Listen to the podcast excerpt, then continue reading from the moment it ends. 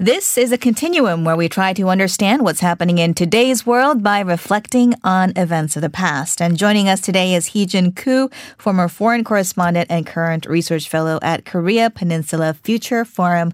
Welcome, Heejin. Happy New Year. Yes. Again. Happy New Year once more. Have you had your tteokguk yet for the second time? Yeah, exactly.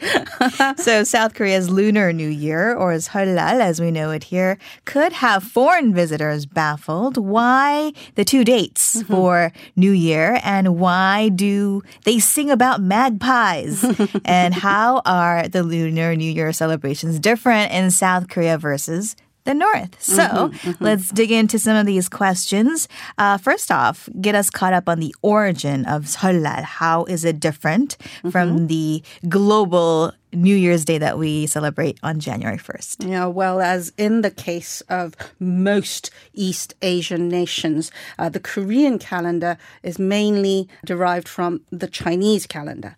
Uh, Seollal and Chuseok, or the Harvest Festival, are the two major calendar events or festivals of the year Indeed. that bring together the fam- whole family. Mm-hmm. The historical records in Samguk Sagi, or the chronicles of the Three Kingdoms from the 12th century, describe how Baekje of the Three Kingdom era held ceremonies and rites on the first day of the Lunar New Year, with the king and queen leading their subjects in worship. Shilla, of course, another three dynasty nation, called it Kawi or Surinnal. The Joseon dynasty adopted the Gregorian calendar back in 1896 um, to meet the international standards. However, the common households were having none of it during the Enlightenment movement or Kaemongundong, mm-hmm. officials tried to persuade the common folk saying the Lunar New Year was Chinese mm. and that it was an antiquated practice. Some officials even tried to forcibly close uh, stores and rice mill that sold and ended up backfiring with folks saying January 1st is the new year for the Japanese and that the Lunar New Year was the Chosen New Year. Mm. Well, the same thing happened again after the independence from Japan when the newly established government of the Republic of Korea tried to abolish the Lunar New Year. Traditionalists and patriarchs of major families protested the government's push. Millions of young men and women who flocked to major cities for work were stranded without leave to return home for the new year and were increasingly disgruntled. And as the push for democracy gained traction during the 1980s, the, the ruling Minjeongdang suddenly announced at the end of 1984, oh, they would um, legitimize the Lunar New Year uh, before the uh, National Assembly elections in early 1985. and it was called Minsogenal, or Traditional Folk Day. Uh-huh. And in 1989, it was finally called Seollal designated its original name.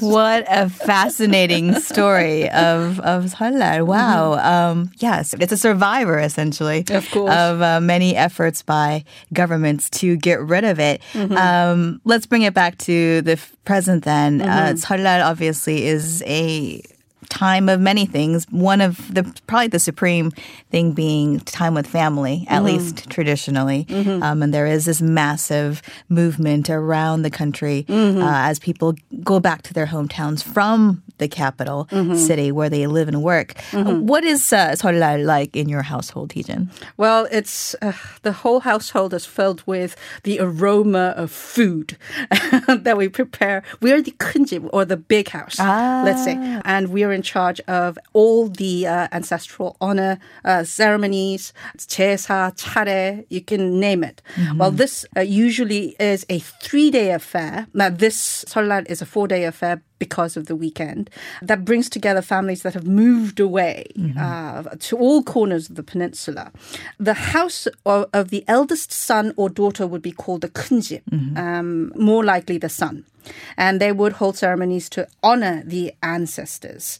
And the household will be very, very buzzing with cooking sounds, the games being played in the living room, uh, uh, giddy aunts and, and grandmothers cackling along, you know, with uh, children. And many of the women of the household may say that this is no vacation at all because Exactly. there is so much work to be done from the prepping to the cooking and then to the cleaning. But to even get there can be an effort, right? okay, as an average from Seoul to Busan would take anywhere from eight hours to 10 hours on the highway if you were unlucky to miss the booking, the bus booking or the train booking for it is a Which is in weeks in advance. I believe Of KTX course. Put out a message like even at the end of 2019. The queue is For this hard, uh, immense tickets. exactly.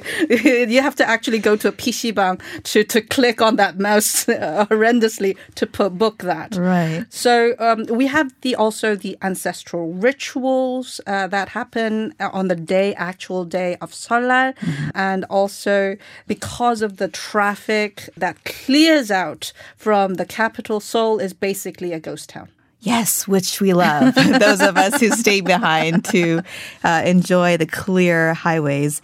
Tell us about some of the foods that are uh, mm-hmm. enjoyed. Mm-hmm. Well, you have the, the, the of course, the 호박전, 동태전, 육적, uh, 두부, 시룩, uh, Um, this is the chon, or the, let's say the uh, pancakes, uh, the pancakes, or pindetteok, or just the fritters that happen. Um, also, we have the tteok that you have uh, for each and every one of the ancestors that you put on the, the table that you hold the ceremonies for.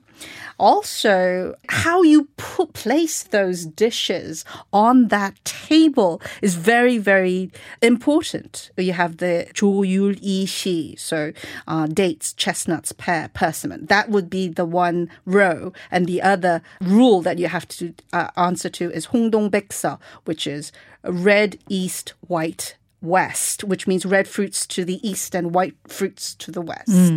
Um, but uh, as uh, we say, there's even a saying that you should not even tell your in-laws what to do uh, on that table because um, it says kamnara penara, put persimmons here or put pears there, because it differs from household to household, region to region. So you should never go to another household says, saying, "Oh, that's wrong." No, no, no, no. You should never question elders anyway, right? Exactly.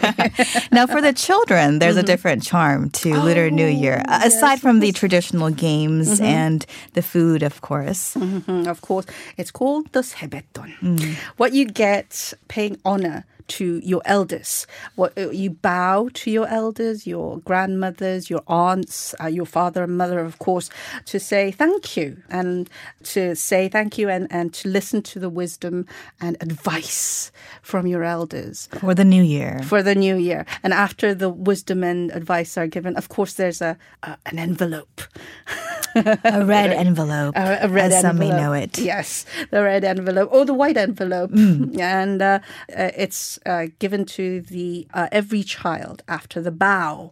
And of course, some traditions include having a new set of clothes made for the whole family as well, um, to symbolize a new beginning for the new year. Is that a tradition that's still practiced? I, I'm because I, I know that in the past that was something because clothes were harder to come by. Yes, of Uh, so throughout the year, you would wear kind of tattering clothes, and then the new year is when you started with a new set of clothes. But nowadays, I mean, Nowadays, no, not not so much. But I still remember having a, a new set of hanbok being made at the very beginning of the new year. Mm. and why is it that we eat tteokguk at the Lunar New Year? Is there a reason? Yes, um, it's to do with the stored uh, rice from the previous harvest that you can actually make into tteok.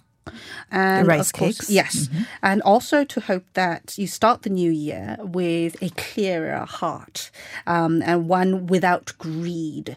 Also, it contains the hope of longevity, a long life and health, because the karetok, which you know you actually pull out at the rice mill, is very very long, and you have to let it set uh, before you actually cut it into the dog that To the you round pieces. Yeah, exactly. The Mm-hmm. thin round piece slices Mm. uh, that you see and put into the tteokguk. That's right. Some of the traditions that we enjoy here in South Korea. But let's go ahead and shift over north of the border. What is Lunar New Year like in North Korea? Does it have the same significance that it does for us here down south today? Well, North Korea also disregarded the importance of Seollal, or rather the significance of Seollal, until ni- the 1980s, saying it wasn't in tandem with its, well, socialist ideology or socialist ideals. But it legitimized the holiday in 1989. Um, the day will start with the whole household laying wreaths and flowers at some of the 30,000 statues of Kim Il sung, Kim Jong il, and Kim Jong un, which are scattered around the country. Wow, 1989. So that's pretty much the same time as it was in South Korea. Exactly, correct? just after South Korea uh, legitimized it. Mm. Um, uh, after laying the wreaths and paying homage, um, that would be the difference between South Korea, and main difference between South Korea and North Korea. Then they would have mandukuk rather than tteokguk. Mm. Because the cold climates in North Korea are better suited to grow wheat rather than rice. And mandukuk is the dumpling soup. Exactly. And mandu in North Korea actually extremely big. Actually, if you make a fist with your hand, it's that big. Indeed, yeah, I've I've had some in the South Korean restaurants here It's that sell big. North Korean style dumplings. Yes, that's right. Um, They're also less salty, I would say. yes, they are less salty. North Korean food in general seems to be more bland. Mm-hmm. And also, uh, traditionally, they would contain pheasant rather than cat. uh, Mm. Chicken? chicken, yes, pheasant. why is that? Uh, because pheasant is more a North Korean tradition. 꽝고기, 꽝떡국, or 꽝만둣국 would be the staple.